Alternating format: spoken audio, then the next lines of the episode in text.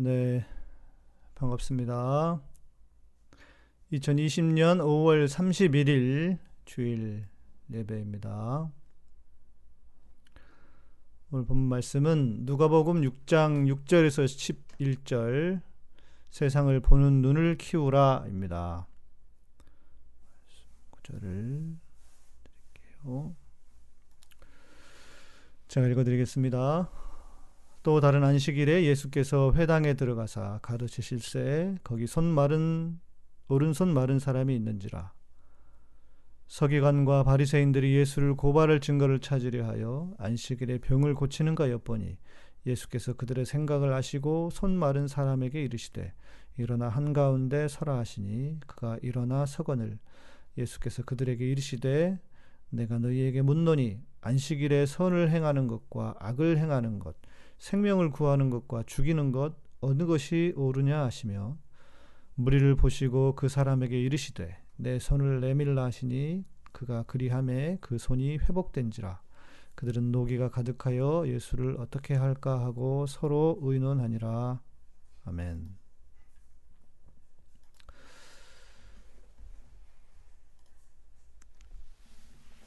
최근 일어나는 어, 큰 이슈 중 이슈 중에 하나가 있습니다. 바로 윤미향 대표입니다. 이제 임기가 시작되었으니 윤미향 의원이라고 어, 해야 할 것입니다. 어, 제 페이스북으로 쪽지를 하나 받았습니다. 신학교를 다니니 전도사님인지는 알 수가 없는데 학생인 것 같았습니다. 파렴치범인데 어떻게 윤미향 의원을 지지할 수 있느냐는 비판이었습니다. 어, 금요일에 제가 기자회견을 보고 늦게 이제 제가 전체 기자회견을 봤는데 그 글을 어, 그것을 보고 제가 적은 글에 대한 아, 반응이었습니다. 아직 증거나 조사 결과가 나오지 않았다고 해도 어, 답을 해도 돌아가는 정황만 보면 알 수 있다고 어, 합니다. 어, 저는 돌아가는 정황이 정반대로 보이는데 그 학생은 그렇게 안 보였나 봅니다. 그래서 저는 어, 보는 눈을 세상을 보는 눈을 키우시라라고 충고했습니다. 어, 세상에 수마 일어나는 수많은 사건들을 보고 우리는 판단합니다. 그런데 세상이 말해주는 대로 믿고 판단했다가는 큰 낭패를 당합니다. 특히 대한민국에서는 언론이 말해주는 대로 믿었다가는 바보가 되기 십상입니다.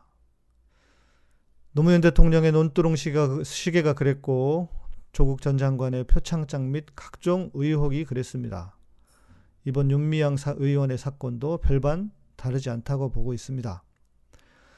언론만의 문제이겠습니까? 무소불위의 권력을 누리던 그래서 수명이 그럼에도 수명이 다 돼가는 검찰의 행태를 지금도 보고 있고 심지어 법원의 판결도 엉터리인 경우를 보고 있습니다. 한명숙 전 총리의 사건이 그렇지 않습니까? 저는 한명숙 전 총리를 끝까지 의심한 적이 없습니다. 그런데 그때에도 어떤 패친이 상당히 비판적으로 댓글을 남겼던 기억이 납니다. 제가 아는 분이셨습니다. 만나 뵌 분이죠. 어, 그때 그분은 지금은 뭐라고 하실지 궁금합니다. 과거는 실수할 수 있었다 해도 지금은 실수해서는 안 된다. 지금은 속아 넘어간다 해도 앞으로는 결코 속아서는 안 된다. 그렇게 과거를 통해 현재를 배우고 현재를 통해 미래를 배워야 합니다. 우리 한 사람 한 사람이 똑똑해지지 않는다면 나라의 희망은 사라지고 교회의 미래도 암울해질 수밖에 없습니다. 그렇게 그것을 배울 수 있는 좋은 본문이 오늘 말씀입니다. 오늘 본문에 등장하는 서기관과 바리새인 아, 그들이 먼저 어떤 사람인지를 알아야 합니다.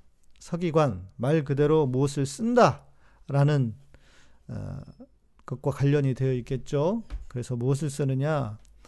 율법을 필사하거나 연구하여 가르치는 전문 율법학자 서기관이라고 했습니다. 그러니까 어, 이스라엘은 어, 신앙이 가장 중요한 어, 나라였으니까요. 그래서 율법과 관련되어서 율법을 필사하면서 또 필사뿐만 아니라 가르치기도 하고 연구하는 젊은 전문 율법학자다.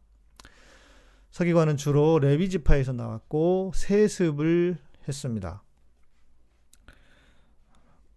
지금도 세습을 말하는 사람들은 제사장들도 세습했다라고 그 어, 근거를 대는데 그러면 그 사람이 당신이 제사장인지 저는 물어보고 싶어요. 왕정 시대에는 어, 국가의 중요 문서를 기록하고 정리하며 보관하는 일, 왕의 비서, 또 공증인, 예, 대부분 그 시대에는 문명, 문맹이었기 때문에 예, 계약서, 개인 간의 계약서도 대신 계약을 해주는 문서로 계약을 해주는 사람들이 서기관의 역할이기도 했습니다. 성전 창고지기, 또 징병관 등의 임무를 수행했습니다. 자, 그러던 것이 포로기 이후 율법을 기록하거나 율법을 가르치는 교사 역할에 전념해야 했습니다. 어, 포로기 이후 율법 왜 그러는지는 제가 뒤에 예, 말씀을 드리도록 하겠습니다. 이는 포로기를 거치면서 서기관의 업무가 율법 중심 율법 중심으로 전문화되었기 때문입니다. 자, 먼저 말씀을 드려 보시죠. 드리죠. 유대인들에게 가장 중요한 것은 성전 신앙이었습니다. 그러니까 무엇보다 중요한 것은 성전입니다. 어, 그 성전을 성전을 지키던 사람, 성전에서 어,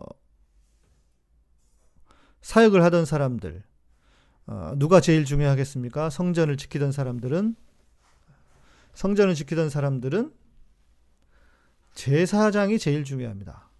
그러겠죠? 제사장. 어, 제사장은 우리가 알고 있는 어, 사독 계열의 사두개인. 사두개인은 그래서 어, 제사장의 에, 후손들이었고 제사장을 제사장 역 제사장의 에, 지파 내지는 제사장의 후손들이고 제사장을 하는 집 후손들이고 성전에 성전이 있는 동안 가장 큰 어, 기득권자는 바로 사두개인들이었습니다. 어, 그런데 성전이 무너지면 어, 1차 아, 성전도 그렇고 2차 성전도 마찬가지. 성전이 무너지고 나면 성전이 없어져 버렸기 때문에 뭐가 중요하겠습니까? 성전이 없던 시절에는 자연스럽게 율법이 그 성전의 위치를 차지하게 됐습니다. 그러니까 1차 성전, 1성전에도 마찬가지, 2성전도 마찬가지입니다. 역사적으로 보면. 그러니까 성전이 있을 때는 제사장, 사두개인들이 힘을 썼다면, 기득권, 중요한 기득권층이었다면 성전이 없을 때는 성전이 없어져 버렸으니까 당연히 제사장들의 역할이 사라지지 않겠습니까? 그래서 성전이 없을 때는 율법이다. 그리고 그 율법은 이제 말씀드리는 서기관들 그리고 바리새인들의 역할이 중요해지는 어, 상황이 되는 것입니다. 서기관들은 어려서부터 집중적으로 양육되었다고 어, 합니다. 어, 이렇게 양육을 받은 자들 중에 14살 때 이미 율법 해석에 통달한 자들도 있었다고 하는데 이들은 가정에서 부모나 전문 교사를 통해서 율법을 배웠습니다. 율법을 비롯한 각종 전승 사료를 해석하는 법, 종교 수칙, 재판 관련 법규 등 학습 과목도 다양했다고 합니다. 그러니까 종교뿐만 아니라 심지어 재판까지 법, 법률에까지 공부를 했다는 것이죠. 그래서 그 후에 자격을 인정받으면 탈미드 학함이라고 하는 보조교사 칭호를 받았고 어, 우리가 갈라디아에서 나오는 어, 율법 교사가 아마 여기에 해당이 될 겁니다. 계속해서 수련을 쌓아, 사, 쌓아서 40세가 되면은 안수를 받고 학함 정교사로 불리며 정식 서기관 반열에 오르게 되었습니다. 그러니까 율법 교사 아, 완전한 서기관의 반열에 이르게 되었다는 것입니다. 곧 뭐 그것이 율법 교사이기도 하고 서기관이기도 하는 것이죠. 이렇게 정식 서기관이 된 자는 전승을 해석하고 새로운 전승을 창출하고 어, 종교적인 규약을 만들고 재판관의 일원으로 민형사상의 재판에도 참여하는 등 명실상부하게 유대의 최고 지위를 누렸다고 합니다. 또한 이들이 만든 전승은 율법 이상의 권위를 가지는 등 서기관의 권한은 실로 막강했습니다. 그러니까 율법을 해석한 그 권위가 서기관에게 있었다는 것입니다. 그래서 신약 이들은 신약 시대에 와서 율법 교사로 불렸으며 대부분 바리세파에 속했다.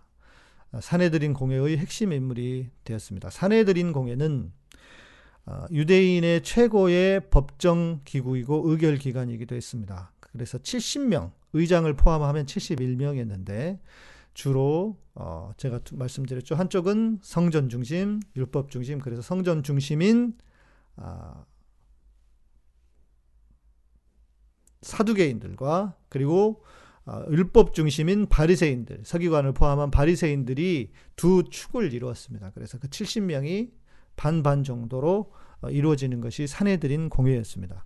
예수님이 십자가에서 죽으시기 전에도 사내들인 공회, 공의회에 끌려가셔서 재판을 받으신 걸 기억하시죠? 서기관들은 막강한 권한을 배경으로 외식을 일삼고 백성을 그릇되게 지도했고 주님으로부터 꾸지람을 받았고 이에 반발하여 서기관들은 항상 주님을 시험하고 송사할 근거를 찾기에 혈안이 되었다. 어, 라이프 성경에 나오는 어, 라이프 성경 사전에 나오는 내용을 참고해서 말씀을 드렸습니다. 어, 말씀드린 대로 서기관과 바리새인들은 당시 사회의 엄청난 기득권들이었습니다. 어, 그리고 이 사람들 말고 어, 그러니까 서기관과 바리새인들 그리고 한쪽에는 사두개인들 말씀드린 것처럼 성전이 있을 때는 사두개인들 성전이 무너지고 나서는 율법이 대체함으로 바리새인들의 영향력이 컸다. 자 오늘 본문을 어, 보겠습니다. 오늘 본문에 보면 본문에 의하면 예수님이 하신 게 뭡니까? 안식일에 병든 사람, 아픈 사람을 고쳐 주셨습니다. 그게 그렇게 잘못인가? 그게 무슨 잘못이라고 서기관과 바리새인들은 그렇게 예수님을 죽이려고 했을까요? 그들의 주장에 따르면 안식일에 환자를 고쳐주었다는 것은 고친다는 것은 율법에 어긋난다고 합니다. 그들이 해석한 율법으로는 그렇다고 칩시다. 그러나 율법의 진정한 뜻은 사랑 아닙니까? 그러니까 그들이 예수님이 싫고 미운 것은 실은 율법을 어겨서 율법 때문이 아니었습니다. 예수님이라는 존재가 자기들을 위협하기 때문이었습니다. 자기들은 신앙이라는 빌미로 수많은 기득권을 누려왔는데 잘못하면 그 기득권에 금이 가게 생겼으니 그래서 미운 것입니다. 율법은 표면적인 이유이고 실제로는 자신들의 지위, 자신들의 위치를 위협한다고 생각했기 때문입니다. 이제 윤미향 의원을 생각해 봅시다. 제가 전에 듣기로는 아주 어, 좋은 사람이었을 뿐만 아니라 훌륭한 신앙인이라고 들었습니다. 저희 작은 집, 저희 작은 집이 그 기장 측이었습니다. 저희 가족은 저희 가족은 합동이었는데 기장 측에서 어, 서울의 상계동 쪽, 상계동이 아니고 어, 미아동 위에 쪽에 있는 송암교회라고 하는 음, 기장에서는 아주 중요한 교회인데 그 교회에서 오랫동안 신앙생활을 해 오셨습니다. 작은 어머님 어, 통화를 어, 했는데 작은 어머님 그러시는 거예요. 윤미향 씨가 같은 선교회 소속으로 어, 그렇게 근면성실하고 사람이 아주 좋은 사람이라고 이야기를 해 주시는 것을 들었습니다. 직접 겪은 바니까요.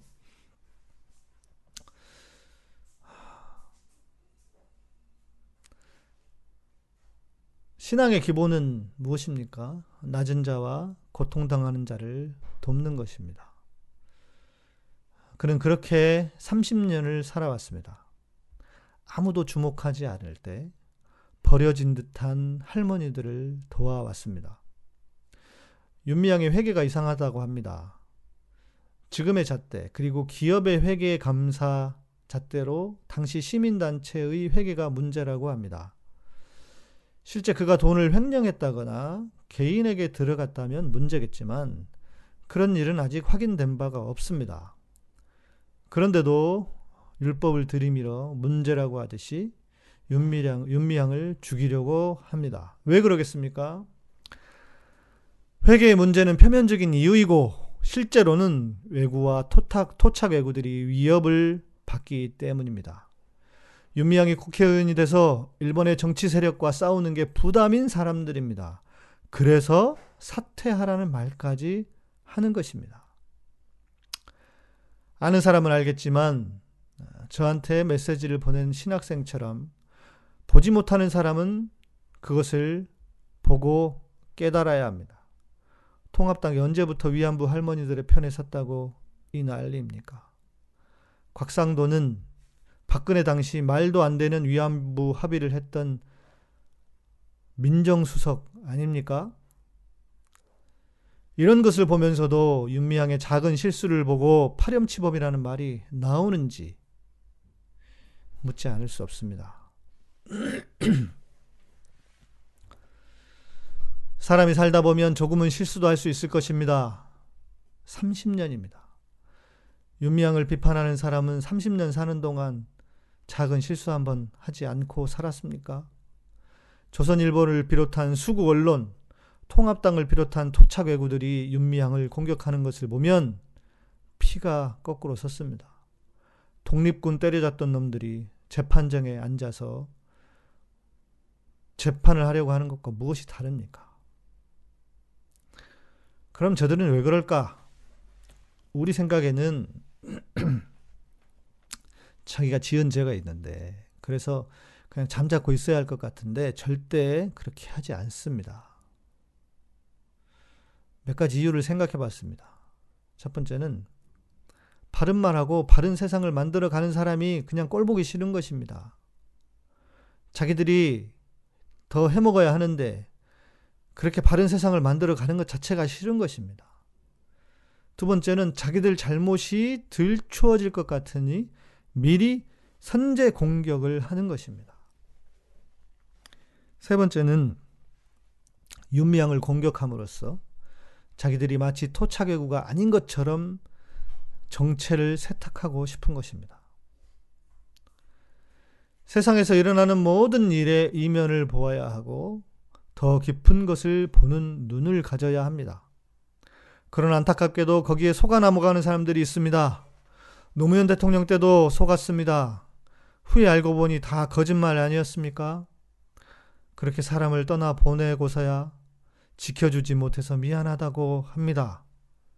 사람은 정작 죽었는데 무슨 소용이 있습니까? 누구도 하려고 하지 않는 선한 일을 하는 사람이 고통받는 세상입니다. 악한 세력들에게 한번 걸리면 뼈도 못 추리는 세상입니다. 오히려 세상은 그렇게 악한 사람들이 더 잘 사는 곳입니다. 그것은 결코 새삼스럽지 않습니다. 그래서 나서지 않게 만들려는 것입니다. 불의한 기득권자들이 정해놓은 세상에서만 살아가게 하려는 것입니다. 예수님도 그렇게 돌아가셨습니다. 예수님이 왜 죽으셨습니까? 예수님이 왜 십자가에 돌아가셨습니까? 신앙적으로는 우리 죄를 위해서 십자가에 달려 돌아가셨다고 하지만 실제적인 죄명은 성전 참남죄였습니다. 성전을 모욕했다고 하는 이유였습니다. 종교를 기반으로 한 기득권을 지닌 권력자들이 진리를 선포하시는 예수님이 꼴보기 싫은 겁니다. 그래서 죽인 것입니다. 성전 신앙 중심의 이스라엘에서 그 성전을 헐라고 하는 것은 자기들의 밥그릇을 뺏기는 것과 같은 그런 일이었습니다. 예수님을 가만둘 수 있었겠습니까? 하나님의 아들이고 뭐고 일단은 제거해야만 하는 것입니다. 그들이 과연 하나님을 믿었을까? 믿었다고 하면 하나님을 잘못한 것이고, 안 믿었다고 하면 돈이 더 중요한 종교 사기꾼들이었을 뿐입니다. 그렇게 보면 그때나 지금이나 달라진 게 뭐가 있습니까? 세상은 그렇게 바뀌지 않습니다. 악의 역사는 늘 반복됩니다.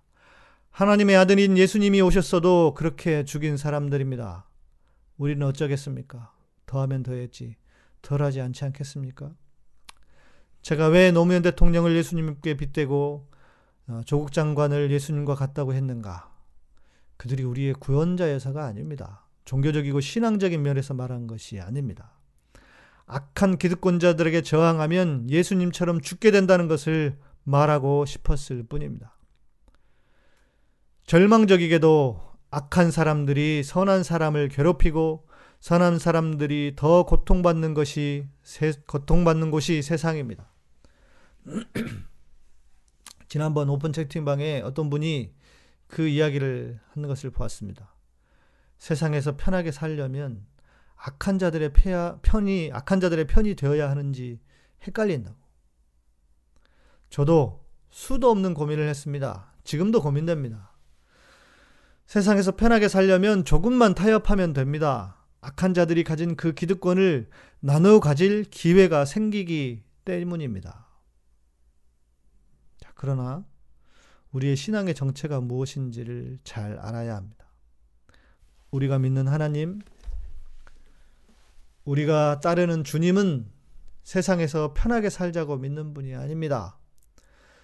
예수를 제대로 믿으면 세상이나 세상 사람들, 악한 사람들로부터 핍박을 받게 되어 있습니다. 원래 그렇습니다. 그래서 우리는 선택을 해야 하는 것입니다. 어설픈 기복신앙을 따르며 나름 편한 인생을 살 것인지, 진짜 주님을 따르며 고생길을 굳이 가야 하는지 선택해야 합니다. 그래서 주님의 길을 선택하자니 겁이 나고 무섭습니다. 세상에 편한 것 다 버리고 가시밭길만 걷게 되는 것은 아닌지 무서워서 그 길을 가겠다고 선뜻 대답, 대답을 하지 못합니다. 그 길이 고통스럽기는 하나 항상 그렇지는 않습니다. 그 길에 진정한 인생이 기쁨이 있습니다. 뿐만 아니라 가끔씩 쥐구멍에, 쥐구멍에 볕들 날도 옵니다. 우리의 머릿속에서 신앙은 곧 청빈한 삶이어야 한다라는 공식만 가지고 있지 않다면 나름의 기회가 올 수도 있습니다. 그래서 그 기회를 잡으면 생각보다 고난의, 고난의 행군이 아닙니다. 하나님이 우리를 굶어 죽도록 내버려 두시지 않습니다. 이재용처럼은 아니라도 어지간하게는 살 수 있게 하십니다. 아시다시피 그리스도인의 길은 넓은 길이 아닙니다. 좁은 문이라고 좁은 길이라고 이미 주님이 말씀하지 않으셨습니까? 세상의 악한 기득권자, 기득권자들과 싸워 작은 성공을 이루는 것이 우리가 갈 길입니다. 그렇게 싸워가다 보면 주님이 오실 것입니다. 영광스러운 승리의 주님이 우리에게 오실 것입니다. 여러분이 틀리지 않았습니다. 잘 가고 있습니다. 잘 살고 있습니다. 그리스도인의 삶을 잘 알려주는 영상이 있습니다. 제가 가장 좋아하는 연설 중 하나입니다. 그 길이 우리의 기름을, 그 기림을 믿고 함께 걸어가는 우리가 되었으면 좋겠습니다.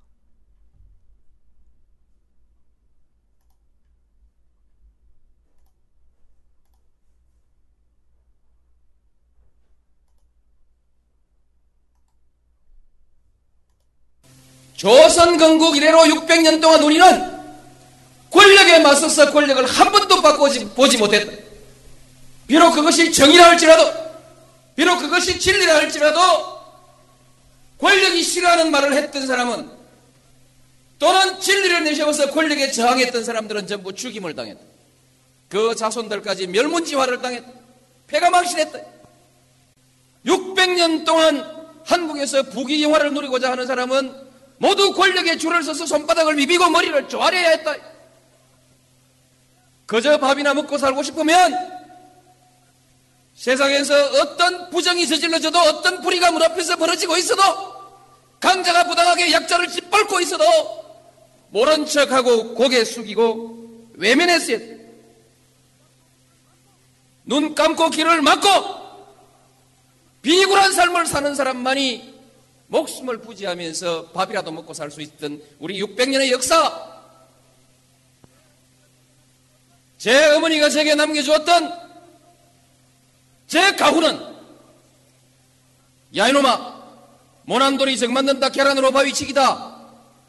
바람 부는 대로 물결 치는 대로 눈치 보며 살아라. 80년대 시위하다가 감옥 간 우리의 정의롭고 혈기 넘치는 우리 젊은 아이들에게 그 어머니들이 간곡히 간곡히 타일렀던 그들의 가훈 역시 야 이놈아 계란으로 바위치기다. 고만둬라. 너는 뒤로 빠져라. 이 비겁한 교훈을 가르쳐야 했던 우리의 600년의 역사 이 역사를 청산해야 한다.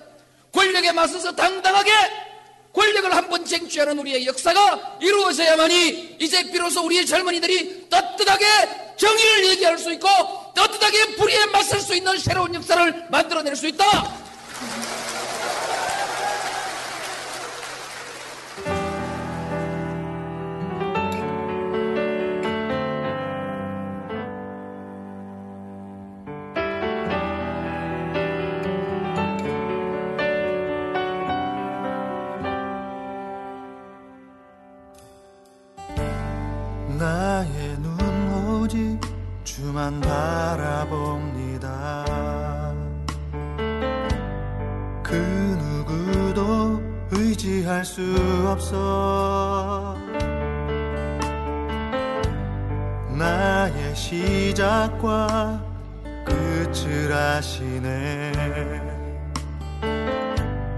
나의 길을 계획하는 분.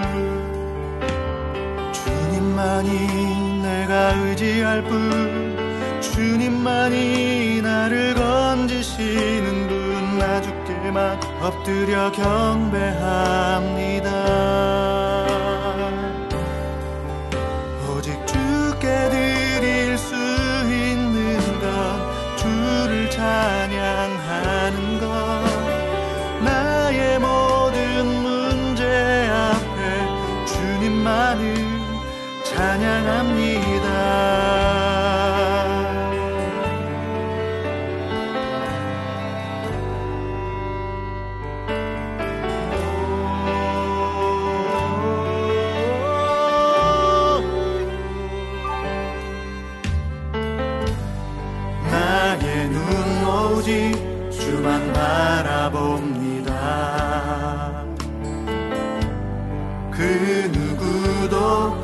의지할 수 없어.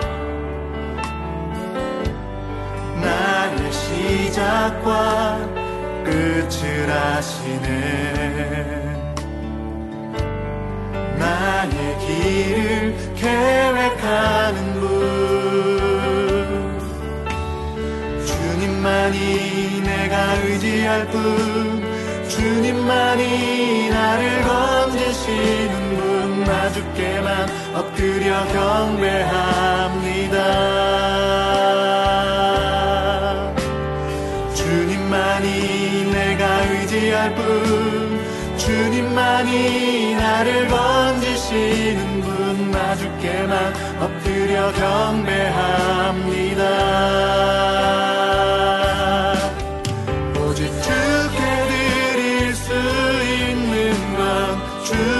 찬양하는 것. 나의 모든 문제 앞에 주님만을 찬양합니다. 오직 주께 드릴 수 있는 것. 주를 찬양하는 것. 나의 모든 문제 앞에 주님만을 찬양합니다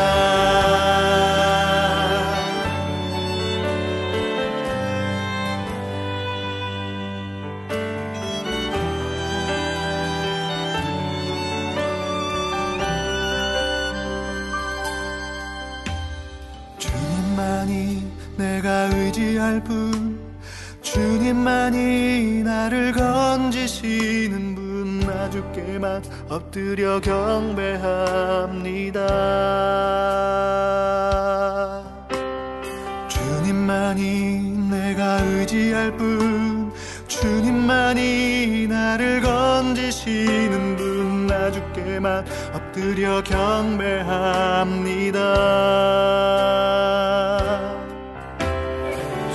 주님만이 내가 의지할 분 주님만이 나를 건지시는 분 나주께만 엎드려 경배합니다.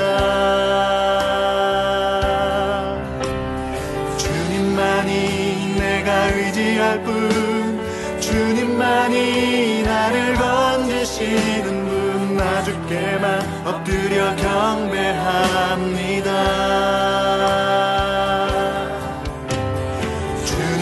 주님만이 내가 의지할 분 주님만이 나를 건지시는 분 나 주께만 엎드려 경배합니다.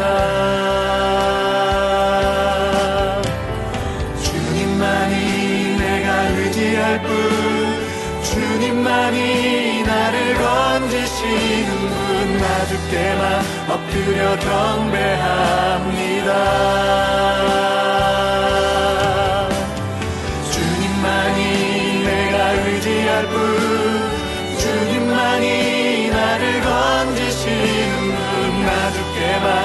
엎드려 경배합니다. 주님만이 내가 의지할 뿐 주님만이 나를 건지시는 분 나주께만 엎드려 경배합니다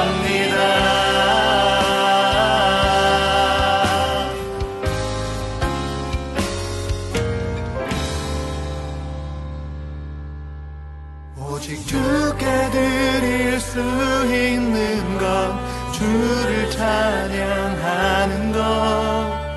나의 모든 문제 앞에 주님만을 찬양합니다. 오직 주께 드릴 수 있는 것 주를 찬양하는 것. 나의 모든 문제 앞에 주님만을 찬양합니다.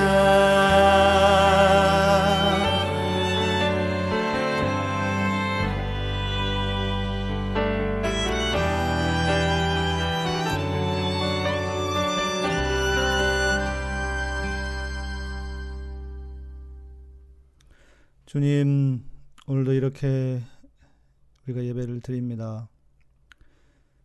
이제 예배를 마무리하며 또 말씀을 듣고 주님 앞에 간구하며 기도합니다. 주님, 이 땅에 하나님의 공의를 바르게 세워 주시옵소서.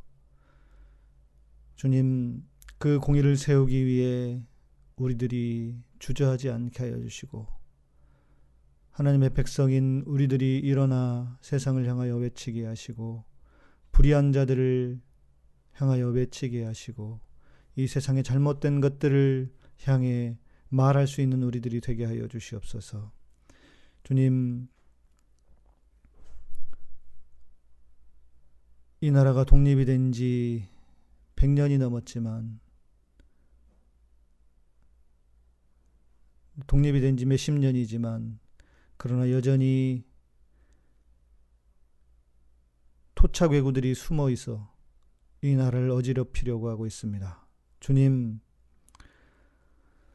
우리에게 하나님의 공의를 다시 한번 허락하여 주셔서 그 악한 자들이 더 이상 힘을 얻지 못하도록 점점 그들의 힘을 빼게 하시고 주님 그 악한 자들이 엎드러지고 넘어지는 그 일들을 반드시 보게 하여 주시옵소서. 주님 지금도 여전히 고통당하고 있는 우리 조국 장관님과 또 한명수 정청님님과 또 윤미향 의원을 위해서도 기도합니다. 주님 검찰과 못된 언론과 못된 정치 세력에 의해 저렇게 수많은 고통을 당하고 있는데 주님 마음을 주님 지키게 하시고 마음이 상하지 않게 하시고 육체의 건강을 잃지 않도록 주님 그들을 눈동자와 같이 지켜 주시옵소서. 앞으로 세워질 이 나라가 주님 새로운 나라가 되게 하시고 참으로 하나님의 그 공의와 하나님의 사랑이 흘러넘치는 선하고 아름다운 나라가 되도록 주님 우리를 축복하여 주시옵소서. 주님 오늘도 우리와 함께하고 또 예배를 함께하게 예배를 함께하는 모든 우리 성도님들을 축복하여 주시고 아, 비록 함께 모여 있지는 못하지만 아, 각자의 자리에서 예배하는 모든 성도들을 위해 주님의 성령이 함께하시는 은혜를 허락하여 주시옵소서. 이제는 우리 주 예수 그리스도의 은혜와 하나님의 놀라우신 사랑과 성령님의 우리 안에서 위로하시고 감동하시고 감화하시고 역사하심이 이제 세상을 바르게 보고 하나님의 공의와 하나님의 사랑을 간구하는 당신의 사랑하는 백성들 위해 세우신 교회 위에 예배의 향기와 카타콤의 사역 위에 지금도 악한 자들에게 고통받고 있는 모든 자들 위해 이제로부터 영원토록 함께 계실지어다. 아멘. 이 방송을 들으시고 좋으셨다면 좋아요와 구독, 알람 설정 부탁드립니다. 감사합니다.